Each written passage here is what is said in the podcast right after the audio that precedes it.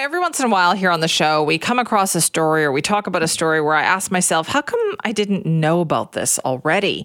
Well, this next one definitely falls into that category. It takes us way back to the early years of the Cold War and a U.S. Air Force B 36 bomber carrying a nuclear bomb departed from an Alaskan military airbase. It was supposed to go to San Francisco and then Texas. It didn't turn out that way, though, and this is now a part of BC history that we are going to learn about. Amanda Follett Hosgood joins us now, reporter in northern BC for the Tyee, who's been writing about this. Amanda, thank you so much for joining us. Thanks, Simi. What happened to this plane?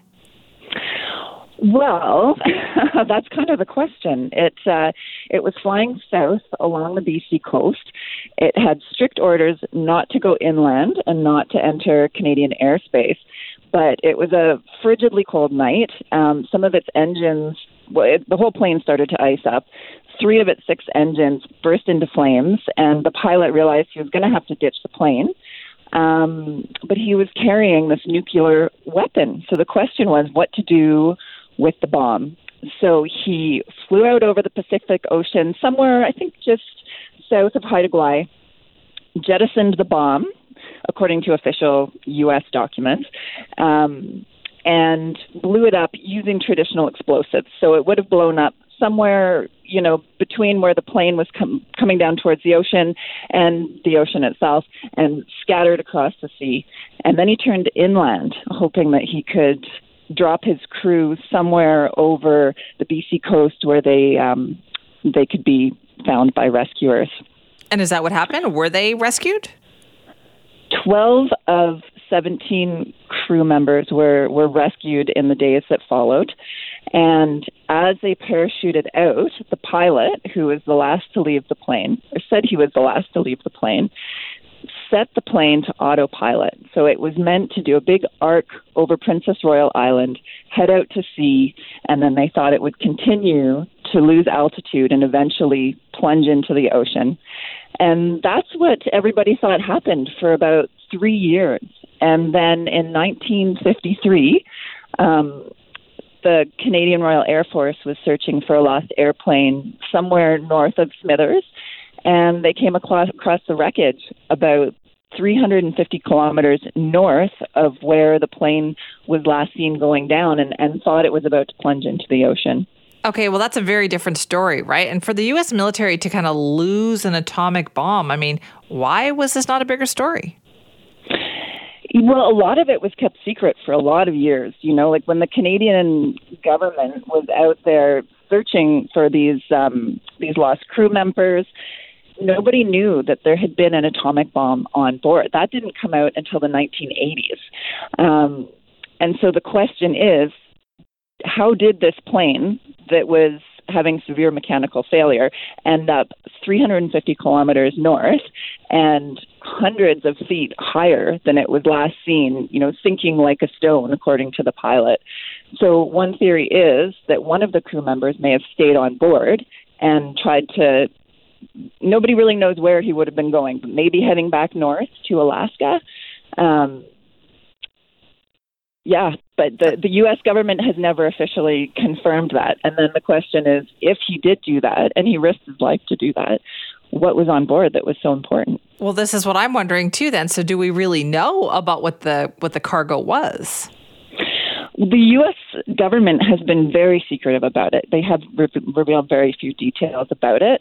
Um, the atomic bomb that is said to have been jettisoned, it didn't have its plutonium core. So without the plutonium core, it, it couldn't have created an atomic reaction. Um, that's according to the U.S. government. They say that there was a dummy core, so a, a lead core that was used for training purposes, and that the, the amount of radiation from that bomb would have been minimal when they jettisoned it over the ocean. But there's several theories about what may have occurred. Like, according to the pilot, when they first tried to open the bomb bay doors and release the bomb, they didn't open because the airplane was was all iced up. They had to try a couple of times and then it did open. So there's a question around like did it actually open or were they having trouble getting rid of this bomb? Could there have been a second bomb? Or the third question is did they still have this plutonium core on board, not a dummy core, that they were trying to take to safety somewhere. But the U.S. government's been very secretive about that. Um, a lot of those official documents are still classified, so it's hard to know if we'll ever know. So 70 years later, Amanda, and, and there's still not answers on this. Like that just seems so bizarre, doesn't it? Mm-hmm, it does, and it you know I think the, the U.S. government's official story that they they dropped the bomb. There was really no risk. Um, on the one hand, it does make sense, but it, it brings up a lot of questions around well, why the secrecy and you know, how did this airplane end up way, you know, hundreds of kilometers from where it was supposed to have plunged into the ocean if it was in such, such rough shape? And if somebody was flying it, what was their motivation to uh, to take it there?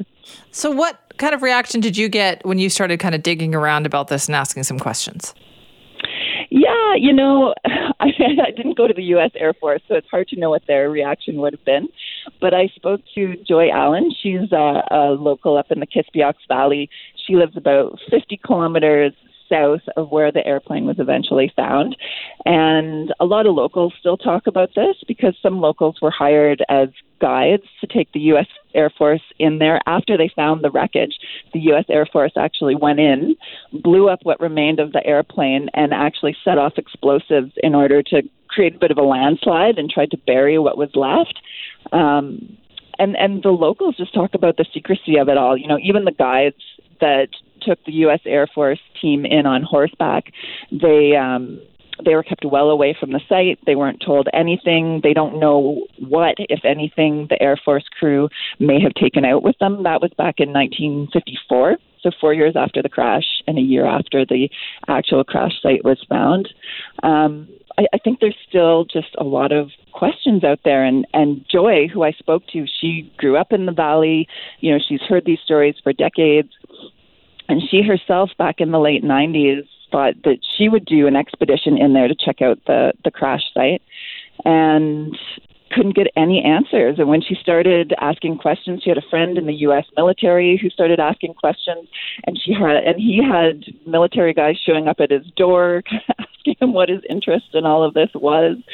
So, you know, going back to at least the late '90s, the U.S. government was still trying to keep a lid on whatever happened up there, you know, whatever was taken out of the site. Um, there are rumors that maybe a crew member was the body of a crew member was found with the with the airplane. Um, but whether we'll ever know, I don't know. You mentioned the late '90s there, didn't they? And you write about this. The Canadian government actually visited the site to make sure, like, we'll mm-hmm. see what was going on here. Right. Well, nobody, even the Canadian government, didn't know until the 1980s that there had been a nuclear weapon involved. And some environmental groups started raising concerns that there could be radiation at the site and that maybe we should check that out. So the Canadian government sent a crew in to investigate in 1997. And this was the first time that anyone had been in there since um, in 1956. A group of surveyors had stumbled across it, but it had been, you know, 40 years nobody had been in.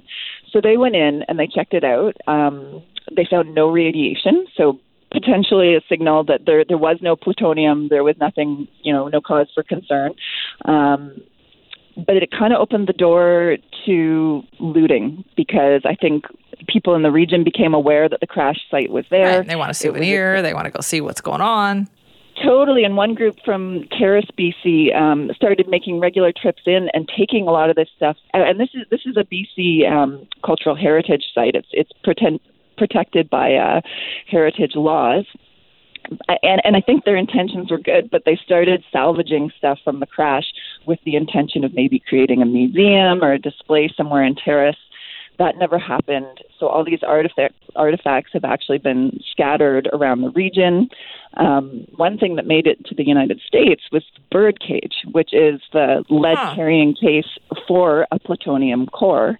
Um, so somebody who went in, loaded it into a helicopter, drove it across the border in their car, took it all the way back to Connecticut, and then opened it, um, apparently not even knowing if it if it could be radioactive, um, but apparently found it empty. So hmm. again, we don't we don't know what was in there. Well, that's what makes your story so fascinating, Amanda. Thanks for telling us all about it this morning. Yeah, i appreciate your interest. Well, Amanda Follett Hosgood has written all about this case. It's on the tyee.ca. Please check the story out. It's a fascinating little bit about BC history that you may not have known about. I hadn't heard about this story, and she writes about it in a lot of detail. So check that out at the tyee.ca.